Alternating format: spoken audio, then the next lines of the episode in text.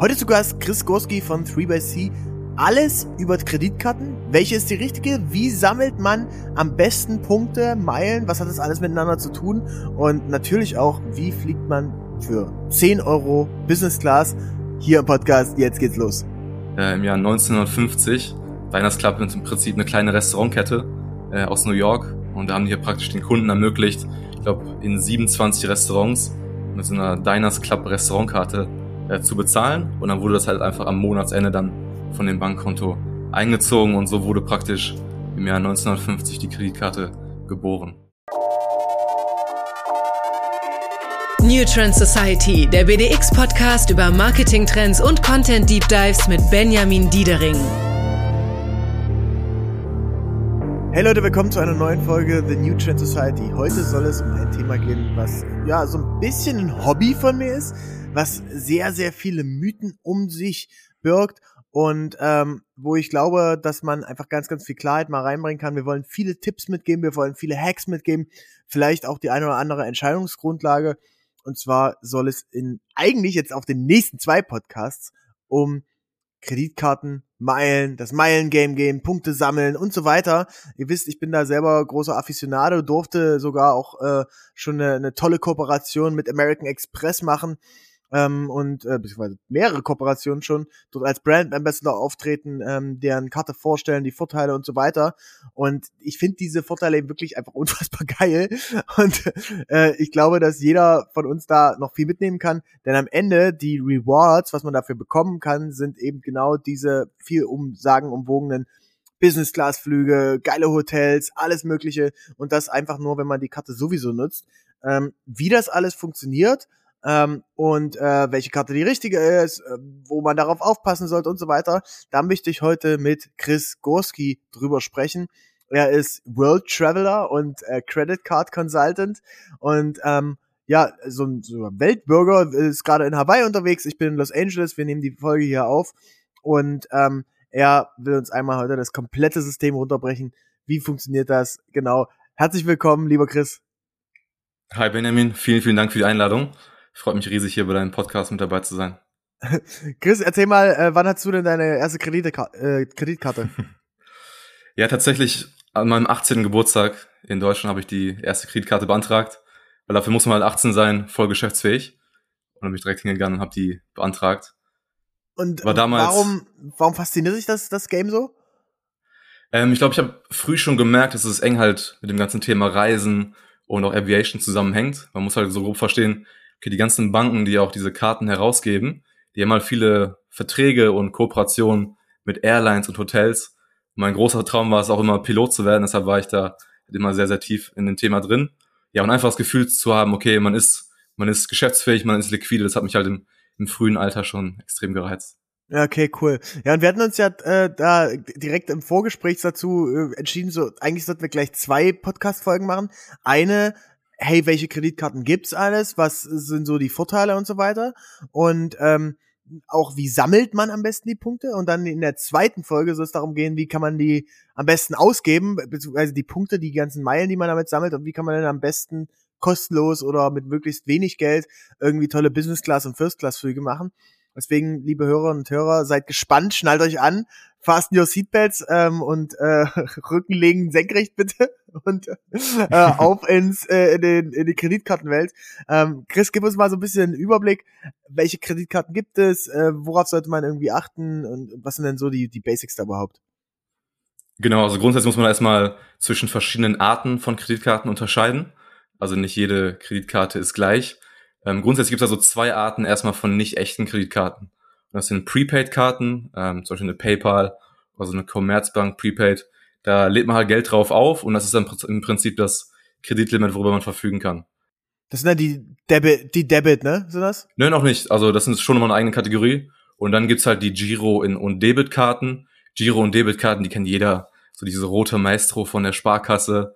Ähm, hat im Prinzip keine echte Kreditfunktion, sondern wird halt sofort das Geld vom Girokonto äh, dann abgebucht. Ähm, Gibt es auch einen interessanten Trend gerade, und zwar äh, Maestro wird praktisch eingestampft, also dieses klassische Maestro-Zeichen, was man von diesen roten Sparkassen. Also die EC-Karten sind das auch, ne? Genau, die, die EC-Karten. Genau. Und die wird es in Zukunft jetzt auch nicht mehr, nicht mehr in dem Umfang geben. Ähm, denn Maestro war so ein nationales System von Mastercard und die wollen das halt nicht mehr in so einer Insellösung in Deutschland haben. Deshalb wird das alles umgestellt auf Mastercard Debit oder halt auch Visa Card Debit. Und das wird halt den Kreditkarten in Deutschland nochmal einen sehr, sehr ordentlichen Push geben, weil dann in Zukunft Händler, die bisher nur Girokarte genommen haben, dann in Zukunft auch äh, Kreditkarte nehmen müssen. Ja, und grundsätzlich ist ja so, dass, äh, dass in wer, wer von, von euch äh, Hörerinnen und Hörern hier mal im Ausland unterwegs war, da wisst ihr, dass man eigentlich überall mit Kreditkarte bezahlen kann. Ähm, ich weiß nicht, in, an Bali kannst du einem Straßenmusiker einen Tipp geben äh, mit Kreditkarte.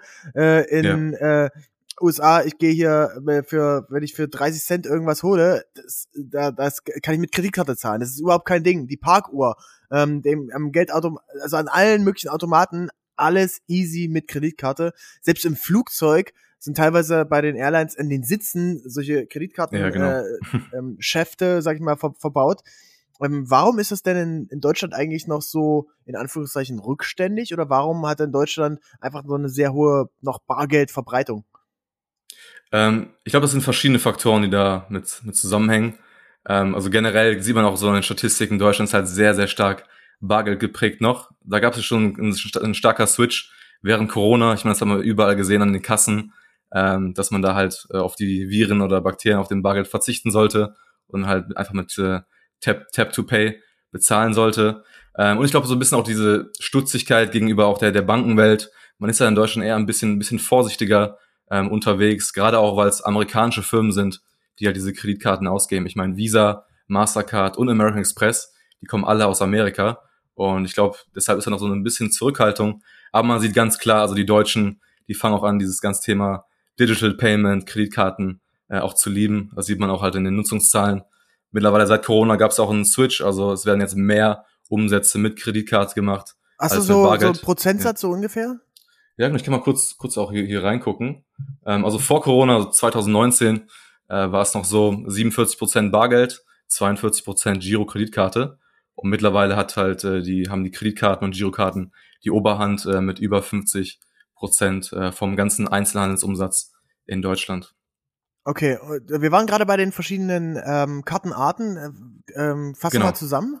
Genau, also es gibt vier Kartenarten insgesamt. Ähm, einmal zwei nicht echte, das sind die Prepaid-Karten und auf der anderen Seite die Giro- und Debitkarten. Und dann kommen wir jetzt zu den echten Kreditkarten. Und die muss man auch nochmal unterteilen in zwei verschiedene Arten. Ähm, das wissen auch ganz, ganz viele nicht. Und zwar einmal die Charge-Karten und die Revolving-Karten. Charge-Karten, das sind so die typischen American Express Karten, äh, die wir, die wir kennen, ähm, die werden im Prinzip jeden Monat komplett von dem hinterlegten Girokonto abgebucht. Das heißt, da hat man jetzt keine Kreditfunktion über diese 30 Tage äh, hinaus, die werden komplett abgebucht. Ähm, das heißt, auch American Express hat da ein geringeres Risiko als jetzt bei einer Karte, die halt über mehrere Monate da halt ähm, eine, eine Outstanding Balance haben kann. Deshalb ist auch bei einer Charge-Karte so, es gibt kein festgesetztes Limit, ähm, sondern das, das Limit ist praktisch wie so eine Amex nennt das Purchasing Power. Es wird halt dann immer Monat für Monat entschieden, auch je länger man Kunde ist, je mehr On-Time-Payments man da halt sammelt, geht das hoch dann auf 20 bis 50.000 Euro bei zum Beispiel so einer Karte wie einer Amex Platinum. Genau, okay. das zu den Charge-Karten. Und äh, wenn man ja. jetzt aber mal, mal überhaupt erstmal überlegt, warum braucht man sowas überhaupt? Ich bin ja immer selbst großer Freund gewesen mhm. von so, ey, nur wenn ich das Geld habe, kann ich mir auch kaufen und kann ich mir auch leisten. Und deswegen fand ich eigentlich die, gerade die Debitkarten, ähm, ich habe privaten ING Diva-Konto, da ist das direkt verknüpft. Das heißt, wenn ich was kaufe, ist das einen Tag später abgebucht, zack, fertig. Ähm, was ist denn der Vorteil, wenn ich überhaupt eine, eine echte Kreditkarte habe, die dann erst am Monatsende mhm. oder nach 30 Tagen, nach 60 Tagen irgendwie äh, bezahlt werden muss? Hm. Also grundsätzlich zu dem Thema muss man erstmal festhalten, man sollte jede Kreditkarte wie eine Debitkarte oder Girokarte behandeln.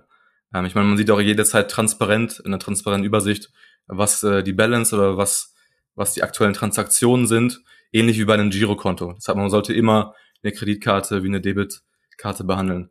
Darüber hinaus hast du halt mit echten Kreditkarten, die halt auch oft dann eine gewisse Jahresgebühr haben, sehr, sehr viele Vorteile. Das sind dann Versicherungspakete, ähm, zum Beispiel American Express hat da die größten Versicherungspakete äh, in Deutschland. Aber es gibt auch zahlreiche andere Goldkarten, die halt gute Versicherungen mit drin haben. Und das ist halt bei Debitkarten nicht der Fall.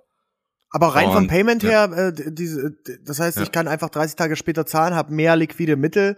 Vor allem, wenn ich mhm. auch irgendwie jetzt eine, eine Company bin und sage, keine Ahnung, ich ähm, muss eben erst in drei, äh, da geht's ja vor allem auch um Cashflow, oder? Da geht es natürlich auch um Cashflow. Also so ein Cash Conversion Cycle, den kann man natürlich mit Kreditkarten äh, sehr, sehr gut optimieren. Eben auch, weil zum Beispiel bei Business-Kreditkarten hat man nicht nur 30 Tage Zeit, sondern zum Beispiel bei so einer Amex Business-Variante hat man auch bis zu 58 Tage Zeit. Und das kann halt für jedes, für jedes Unternehmen auch sehr, sehr positiv für den Cash Conversion sein.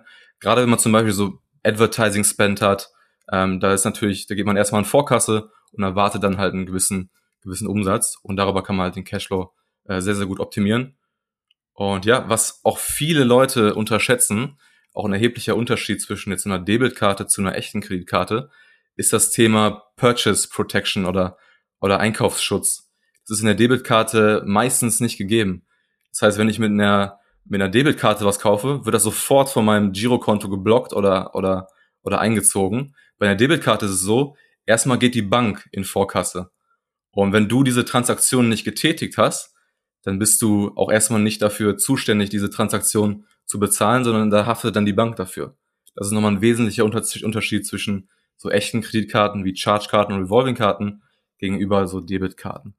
Okay, cool. Dann, dann lass uns mal, mal wirklich reingehen. Ähm, es gibt an sich ähm, Visa, Mastercard, ähm, American Express. Das sind eigentlich so die am weitesten verbreiteten Kartenhersteller, richtig? Genau, das ist korrekt. Also gerade in Deutschland haben wir ein Oligopol an Kreditkartenmarken. Wie du sagtest, Visa, Mastercard und American Express. So, ich habe auch ein paar Details, also so 48 Prozent aller Kreditkarten in Deutschland sind Visa, 45 Prozent sind Mastercard und bisher nur 8 äh, Prozent sind American Express Karten. Ähm, in den USA ist es so, da gibt es noch einige andere äh, Kreditkartenmarken. Zum Beispiel Discover Bank ist da sehr, sehr weit verbreitet habe ich persönlich auch äh, im Portfolio. Ähm, dann gibt es zum Beispiel noch so eine Diners Club, die gibt es auch in Europa, aber es ist sehr, sehr unbekannt. Äh, Diners Club war tatsächlich auch die erste Kreditkarte, die damals äh, herausgebracht wurde, äh, im Jahr 1950. Diners Club ist im Prinzip eine kleine Restaurantkette äh, aus New York und da haben die hier praktisch den Kunden ermöglicht, ich glaube, in 27 Restaurants mit so einer Diners Club Restaurantkarte äh, zu bezahlen und dann wurde das halt einfach am Monatsende dann von dem Bankkonto eingezogen und so wurde praktisch im Jahr 1950 die Kreditkarte geboren. Ja, mega geil, ja. okay, und ähm, dann, dann lass uns mal, mal wirklich ähm, zu, zu den äh, Kreditkarten selbst kommen ähm, mhm. und so ein bisschen vielleicht als Empfehlung, wenn man jetzt noch, noch gar keine hat, mal angenommen, ich bin äh, vielleicht äh, selbstständig, bin Freelancer oder ich habe normal einen äh, äh, Job, verdiene, verdiene okayes Gehalt, so, weiß nicht, sag mal 50, 60k oder sowas. Ähm, was äh, würdest du da empfehlen? Welche, welche, was sind denn so die Top 3, die man eigentlich irgendwie kennen müsste? Ähm, also grundsätzlich würde ich das Ganze mal in so ein, auf so ein dreigleisiges Modell gliedern. Also einmal sollte man halt eine, eine Karte im Portfolio haben, äh, wo man halt auf seine fast alltäglichen Ausgaben immer Punkte und Meilen sammeln kann, damit man halt was auf seinen Reward äh, zurückbekommt. Da gibt es ein paar in Deutschland. Ähm, das sind zum einen natürlich die American Express Karten, sowohl Platinum, Gold, Green, Blue, als auch noch ein paar Payback-Karten. Die sammeln alle Punkte. Ähm, dann gibt's aber auch noch Meilen-Kreditkarten. Also Meilen-Kreditkarten, zum Beispiel diese klassischen Lufthansa Miles More äh, Kreditkarten, die, die kennt man ja.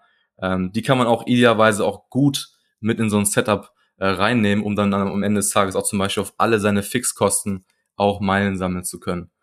Ähm, genau, diese beiden Karten würde ich auf jeden Fall empfehlen. Also einmal eine Punktekarte und einmal eine Meilenkarte. Ähm, und dann zusätzlich noch, was sich auch immer anbietet, gerade wenn man jetzt viel reist, dass man dann noch so eine, nennen sie die International Cash Card im Portfolio hat, mit der man dann weltweit äh, kostenlos Bargeld abheben kann.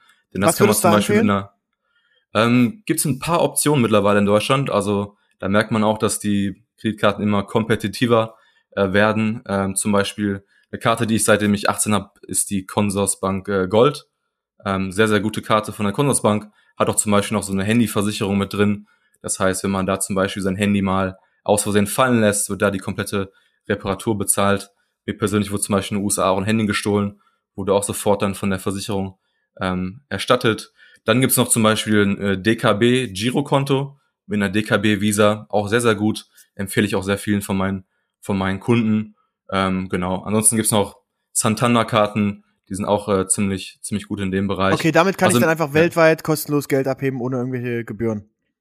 Genau, es werden dann oft noch ähm, Gebühren vom äh, äh Geldautomatenbetreiber fällig, äh, je nach je nach Ort und je nach je nach Land natürlich. Mhm. Ähm, es war lange Zeit so, dass es viele Banken erstattet haben. Mittlerweile ist das aber nicht mehr der Fall. Aber nichtsdestotrotz, viele Leute, gerade jetzt auch, die ich auf meiner Weltreise äh, kennengelernt habe, gerade zum Beispiel in Thailand. Thailand ist noch heavily ähm, im, im Bargeld unterwegs, das Kartenzahlung noch nicht so weit verbreitet. Viele Leute zahlen dann erstmal die Gebühren vom, vom Automaten, das sind dann so vier bis fünf Euro pro Abhebung. Dann haben die sowieso noch eine Abhebe, Abhebegebühr bei ihrer Bank in Deutschland und dann kommt nochmal on top eine Fremdwährungsgebühr von meistens zwei bis drei Prozent drauf.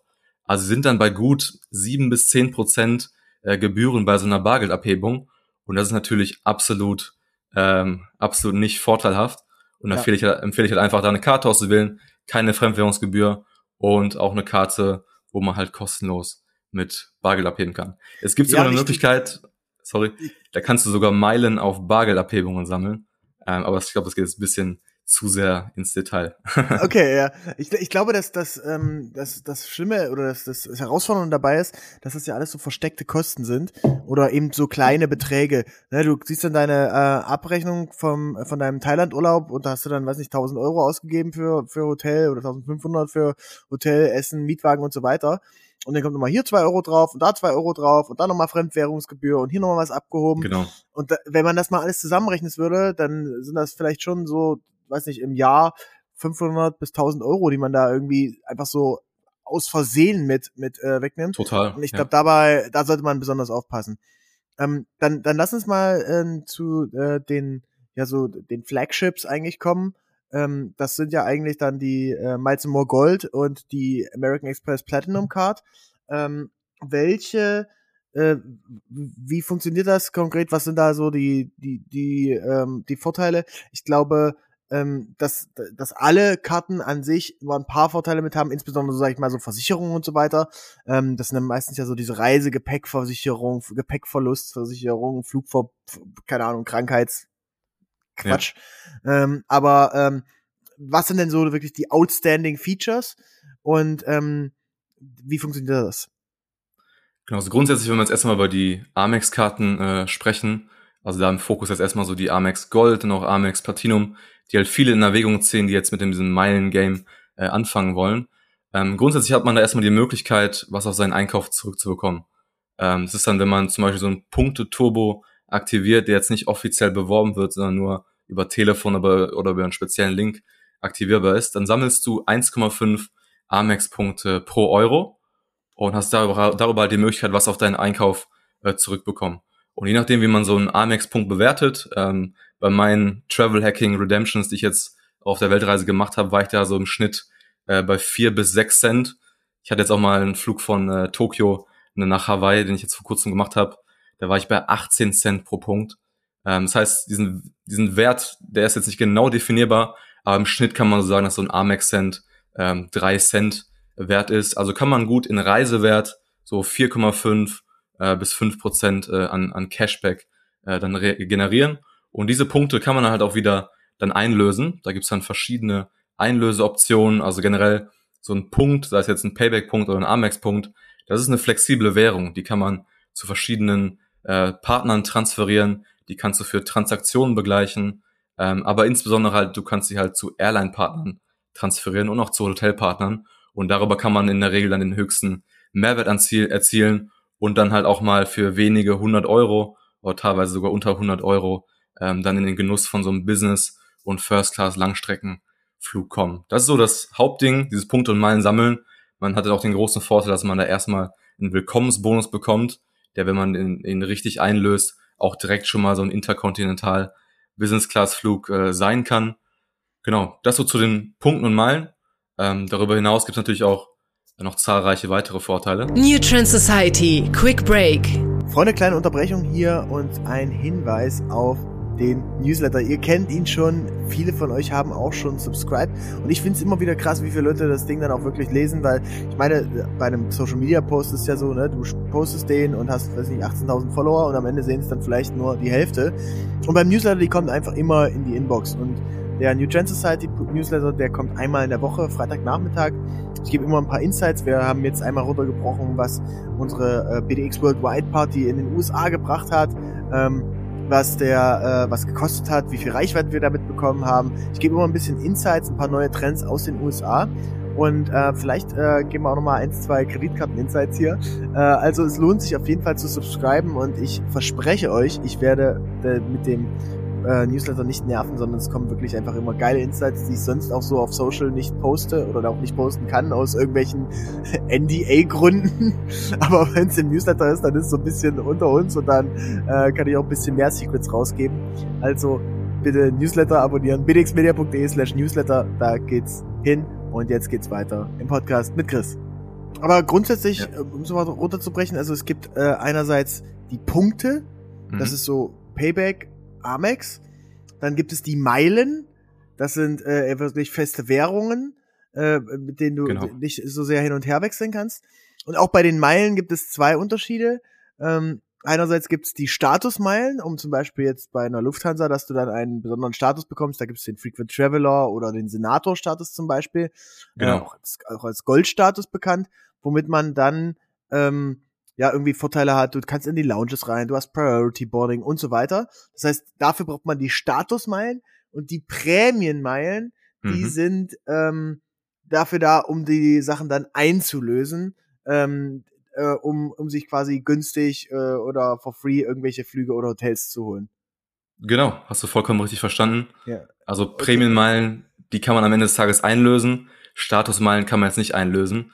Darüber kann man halt dann nur einen gewissen Status bei einer Airline generieren. So der, der bekannteste ist wahrscheinlich so ein Lufthansa Frequent Traveler Status oder Lufthansa äh, Senator Status. Als Beispiel für einen Lufthansa ähm, Frequent Traveler Status musst du über 30 Flüge im Jahr machen, um, um den zu erreichen.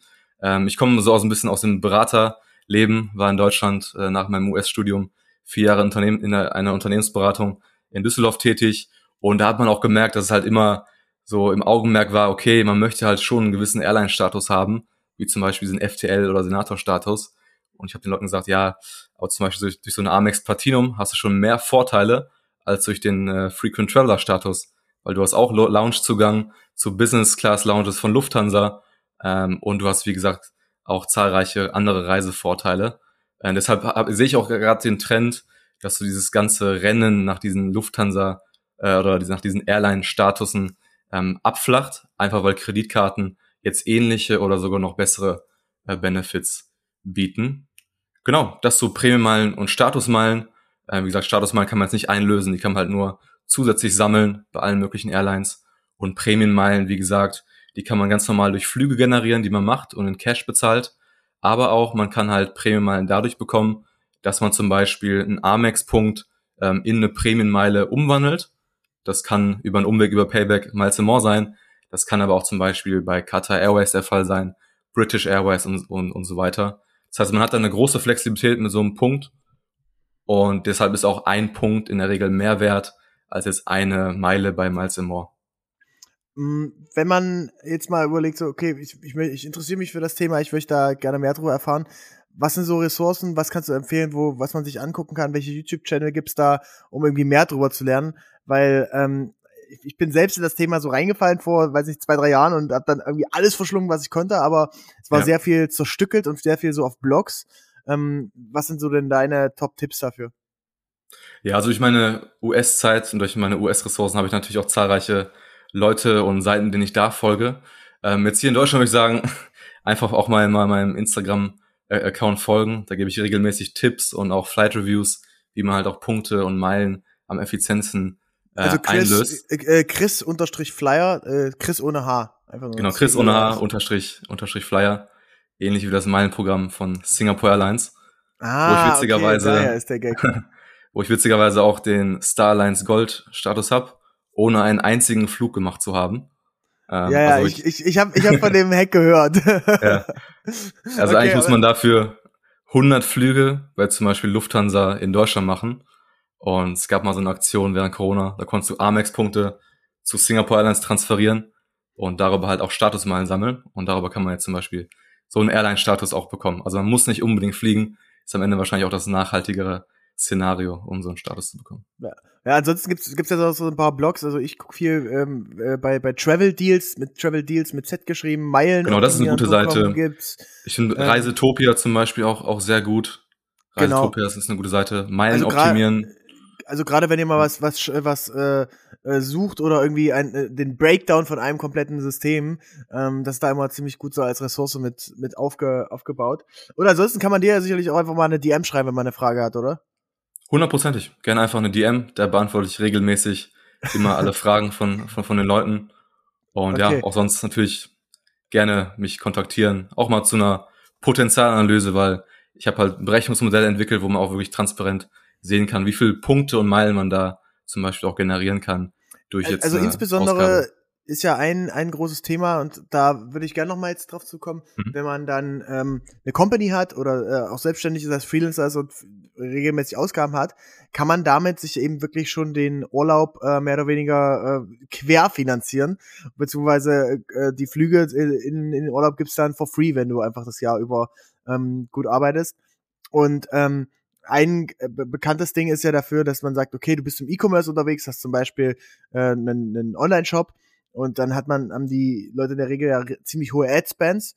Ja, das heißt, da werden so, weiß nicht, 10 bis 20.000 Euro Ad-Spend pro Monat draufgeballert auf Meta, in, äh, ähm, Google und so weiter.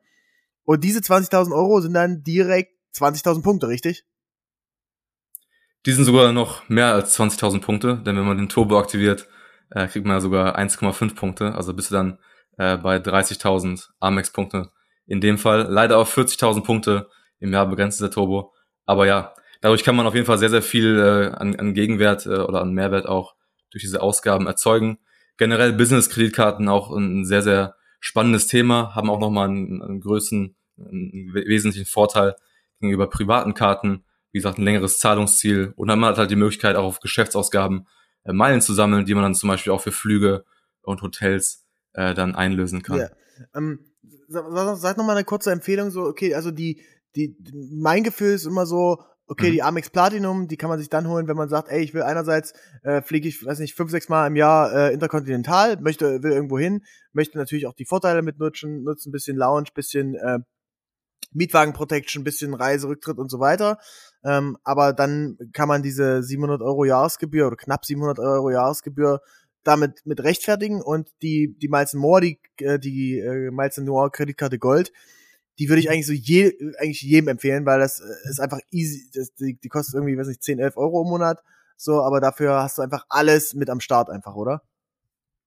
Genau, also es ist eine gute Kombi, ähm, also die Amex Platinum in Kombination äh, mit einer Miles More Kreditkarte. Äh, grundsätzlich ähm, ist langfristig gesehen diese Miles More Goldkarte gar nicht die beste äh, Karte, denn wenn man zum Beispiel auch schon eine Amex Platinum hat, ähm, da hat man ja so viele Reiseversicherungen mit drin, also es sind insgesamt zehn Stück äh, an der Zahl, inklusive noch Kfz-Schutzbrief, Mietwagen, Vollkasko. Und die Miles More Gold hat zum Beispiel jetzt keine Versicherung, die besser ist oder noch hinzugefügt wird, hinzugefügt wird zu der Amex Platinum. Deshalb ist da langfristig auch eher die More Blue die bessere Karte. Ähm, was man da beachten muss, die More Blue hat in der Regel einen geringeren Willkommensbonus. Deshalb sollte man da im ersten Jahr eher auf so eine More Gold gehen, die dann einen Willkommensbonus von 20 bis 30.000 Meilen hat. Und nach einem Jahr kann man dann ganz entspannt auch noch komplett nach den AGBs ähm, von der DKB Bank, die die herausgebende Bank von der Miles More ist, kann man diese Karte downgraden auf die Blue und die kostet nur die Hälfte und wie gesagt, ähm, die Gold hat jetzt keine weiteren Versicherungen. Deshalb macht die eigentlich langfristig keinen Sinn. Aber so die ist natürlich Gold, sieht auch cool aus. Die sieht auch cool aus. Ähm, also äh, eine eine funny Story noch, das äh, was diese was diese Versicherung angeht. Äh, mhm. ihr, ihr, ihr seht ja äh, schon, äh, liebe Hörerinnen und Hörer, dass wir ähm, dass wir hier große große Fans sind. Aber äh, wo sich das mal so in der Praxis bewahrheitet hat, und zwar äh, Freunde von mir, ähm, so Travel-Influencer und mhm. ähm, deren äh, Eltern, die waren in, ähm, in Nepal unterwegs. Und oh, ähm, okay. dann äh, war vor ein paar Jahren dort dieses riesengroße Erdbeben und ähm, dann waren die Eltern äh, stuck in Nepal. Ja, und dann hat er bei äh, äh American Express angerufen. Nee, nee, es war so. Die, die, die Mom von ihm hat ihm dann eine, eine SMS geschickt, mhm. weil SMS ging durch, aber ähm, alles andere war tot, ne? Landline ging alles nicht. Ähm, und die hat gesagt, ey, wenn du gleich die Nachrichten anmachst, keine Sorge, du wirst dich erstmal erschrecken, aber uns geht's gut. Aber wir sitzen jetzt hier erstmal fest. So. Und das war eben wirklich das größte, äh, schwerste Erdbeben, äh, was jemals, glaube ich, gemessen wurde. Ähm, Oh, Wahnsinn. Und er, er hatte dann bei äh, American Express angerufen und hat gesagt, ja, ähm, hier meine äh, Schwiegereltern, äh, die sind ähm, in Nepal, die, die hängen da fest, ähm, ihr müsst die da rausholen. Äh, Reise, Rückholversicherung und so weiter. Und dann hatte American Express erstmal gesagt, ähm, ja, die müssen selbst anrufen, äh, dass sie dann äh, zurückkommen. Und er so, äh, geht nicht, da ist alles am Arsch. Wir können froh sein, dass überhaupt mal zwei SMS Hm. durchgekommen sind. Die können da jetzt nicht selbst anrufen. Und dann hat American Express nach Nepal einen Privatjet geschickt und die beiden zurückgeholt. Die haben die mit einem Helikopter von Mount Everest Basecamp äh, nach, ähm, na, nach Nepal dort in irgendeine Stadt gefahren und von dort aus mit einem Privatjet zurück nach Deutschland äh, und gerettet quasi. Also absolut Wahnsinn. geisteskrank und eben wirklich da, wo sich diese Leistungen, die ja immer so angeworben werden, wirklich mal bezahlt gemacht haben. Ähm, deswegen sehr, sehr spannend. Also so eine krasse Story habe ich jetzt echt noch nie gehört. Also wirklich wahrscheinlich die beste American Express Story, die ich jemals gehört habe. Ja, aber zeigt halt auch, wie, wie gut halt der, auch der Kundenservice ist, ne? Also Genau. halt auch genau. viel, vielmals ausgezeichnet und ist halt einfach ein wesentliches Merkmal ähm, von so einer Karte, die halt noch on top kommt zu weiteren Benefits. Genau. Okay, so viel eigentlich erstmal zum Thema, wie sammelt man die ganzen Punkte, welche Kreditkarten gibt es? Und ähm, ja, wenn ihr jetzt sagt, ey, ich würde mir irgendwie gerne so eine Karte holen, ähm, in den Shownotes habe ich äh, zwei Links ver verlinkt. Das ist einmal ähm, die Amex Platinum ähm, und äh, die, die Miles More Gold. Und dann bekomme ich so einen kleinen Referral-Bonus. Irgendwie kriege ich auch ein paar Meilen, wenn ihr euch das äh, da über den Link ähm, das Sign-up. Äh, Würde ich mich natürlich freuen. Ähm, ansonsten gibt's noch eine ganze Menge ähm, online zu lesen dazu. Und das erstmal wirklich zum Sammeln. Und in der nächsten Folge gehen wir jetzt da rein, wo sind die Sweet Spots, wo kann man da richtig günstig Business Class fliegen? Wie macht der Chris das mit seinem äh, mit seiner Weltreise? Wie funktioniert das alles?